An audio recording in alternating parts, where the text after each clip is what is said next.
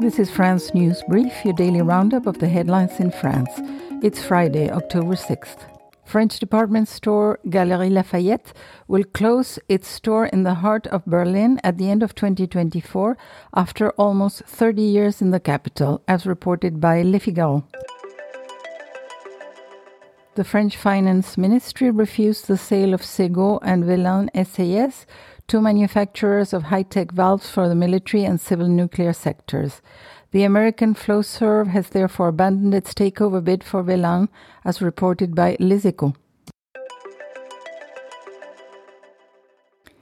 After years of boom, the property market in France is now experiencing a sharp downturn in transactions due to the rise in lending rates as well as the beginnings of a decline in prices, The Guardian reports.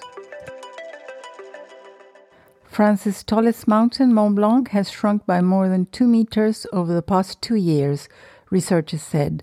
While its height naturally fluctuates according to the winds and snowfall at its summit, the mountain's decline over the last 10 years is a likely indicator of global warming, according to a report by RFI.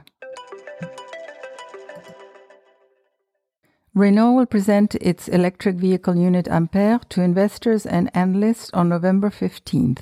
Challenges reports that the unit is expected to be valued at 10 billion euros, equivalent to $10.5 billion at today's exchange rate. Thank you for listening to France News Brief, your daily source for the headlines in France. Stay informed.